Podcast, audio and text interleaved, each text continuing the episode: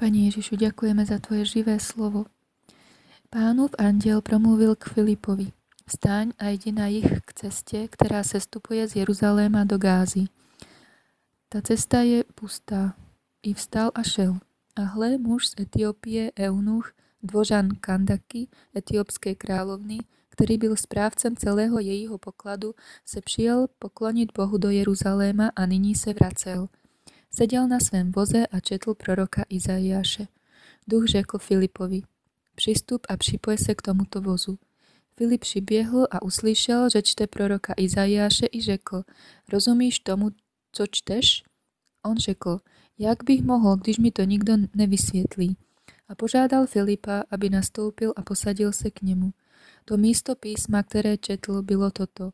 Byl veden jako ovce na porážku a jako je beránek nemý před tím, kdo ho stříhá, tak neotevřel svá ústa.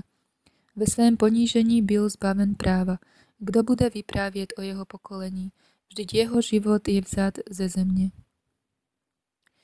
Eunuch Filipovi řekl, prosím tě, o kom to prorok mluví?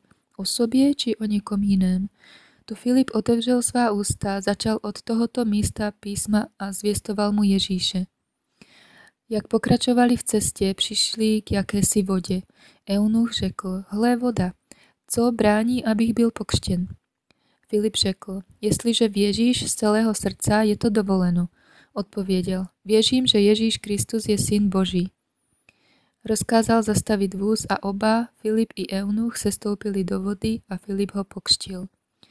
Když vystoupili z vody, pánův duch uchopil Filipa a Eunuch ho již nespatřil, ale pokračoval ve své cestě a radoval se.